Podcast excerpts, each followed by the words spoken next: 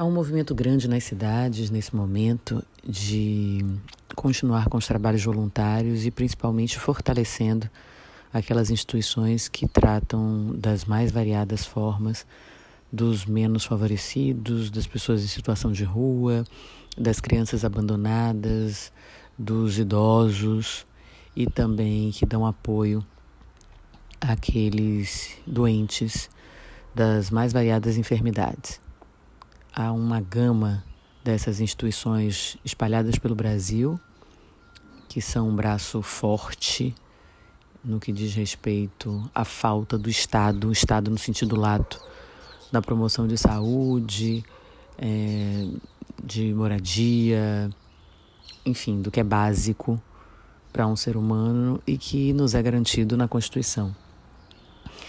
Então, esse momento que todo mundo de uma maneira ou de outra está mobilizado, pensando o que vai ser do futuro, mas está dentro das suas casas, confortavelmente instalado, tendo possibilidades de maratonar séries, de ter acesso à internet, de ouvir podcasts.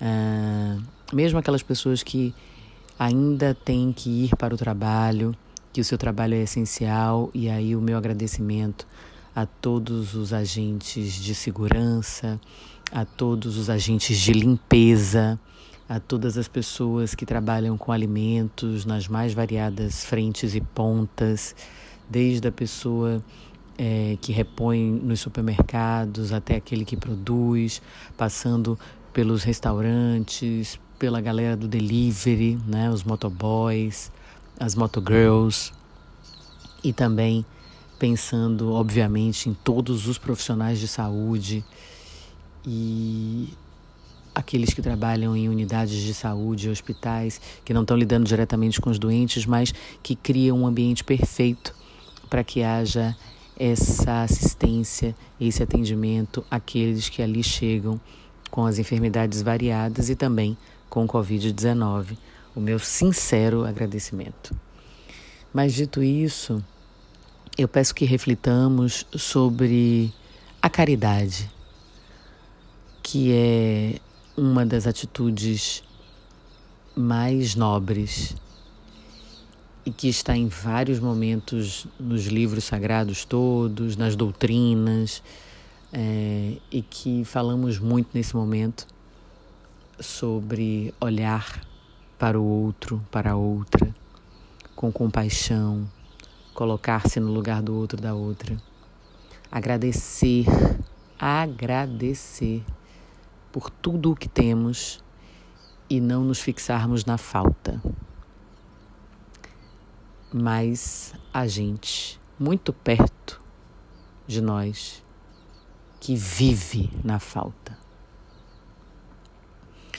Na semana passada, ou foi na outra semana, é, eu moro numa rua sem saída, no centro de Salvador. E como nas grandes cidades, isso é muito comum, há um rapaz que há muitos anos toma conta das vagas da rua. Eu sei, você vai dizer, a rua é pública, isso é um absurdo, não foi taxado pela prefeitura, não é zona azul, não é zona verde, porque tem uma pessoa descredenciada que não faz parte de nenhum sindicato que está ali guardando os carros? É por tradição? Talvez você nem pense isso, mas há muita gente que pensa assim. E eu já vi e eu vi. E eu digo, essa pessoa está ali por sobrevivência. Porque ela não tem ou não teve uma outra oportunidade. Não é confortável chegar às 5 horas da manhã, como ele chega aqui todos os dias, e ficar até quatro, cinco horas da tarde, a depender do movimento, à mercê dos bons e dos maus humores, de moedinhas, às vezes de palavras malditas, na chuva, no sol, aguardando a boa ação de alguém que lhe dê um copo de água, um prato de comida, ou mesmo um sorriso, uma palavra de alento, uma resposta bem educada àquilo que lhe é perguntado ou questionado. ou simplesmente um cumprimento quando ele profere um bom dia ou uma boa tarde. E aí, como eu ia dizendo na, na semana passada, retrasada, não lembro direito, eu desci, fui ligar o carro, né? Porque tenho esse privilégio de ter um veículo. E fui ligar porque já estava, sei lá, duas, três semanas parado. E tive a surpresa da bateria ter arriado. Que vai ser resolvido num tempo, isso não é prioridade agora. Mas está na garantia, tá tudo certo. E mais uma vez agradeci, porque tem um carro e tem um carro com a bateria arriada. Pior seria se eu não tivesse um carro. Porque preciso do carro para me locomover para as minhas atividades todas, para levar meu filho para a escola e para as atividades dele também.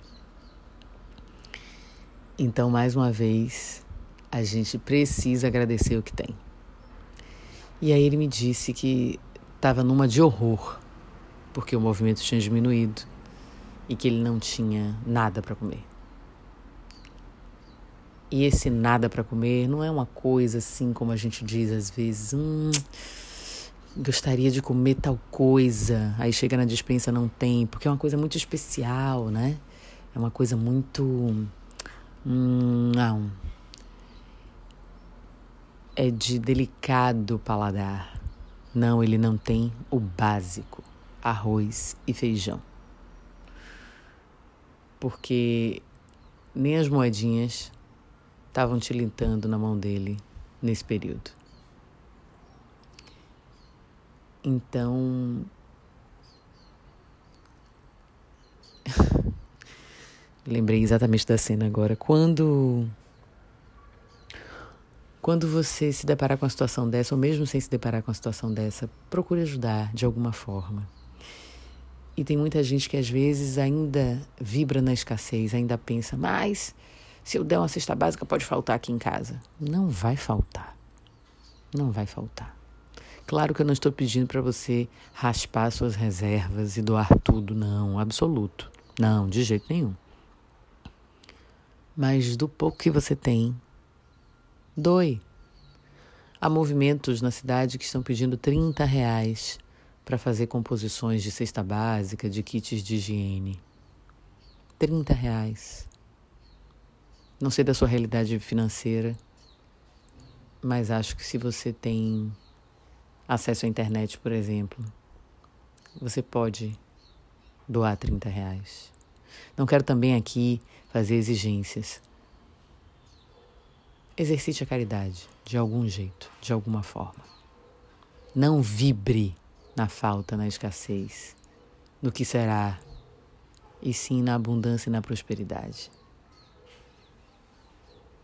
Não. Tem um ditado que é muito perverso: quem dá o que tem, a pedir vem. Eu já ressignifiquei esse ditado para minha vida, porque eu vi muito. E acho sinceramente, por experiência própria, que quem dá o que tem nunca, em nenhuma circunstância, lhe falta absolutamente nada. Eu sou Rita Batista e tá tudo a dar.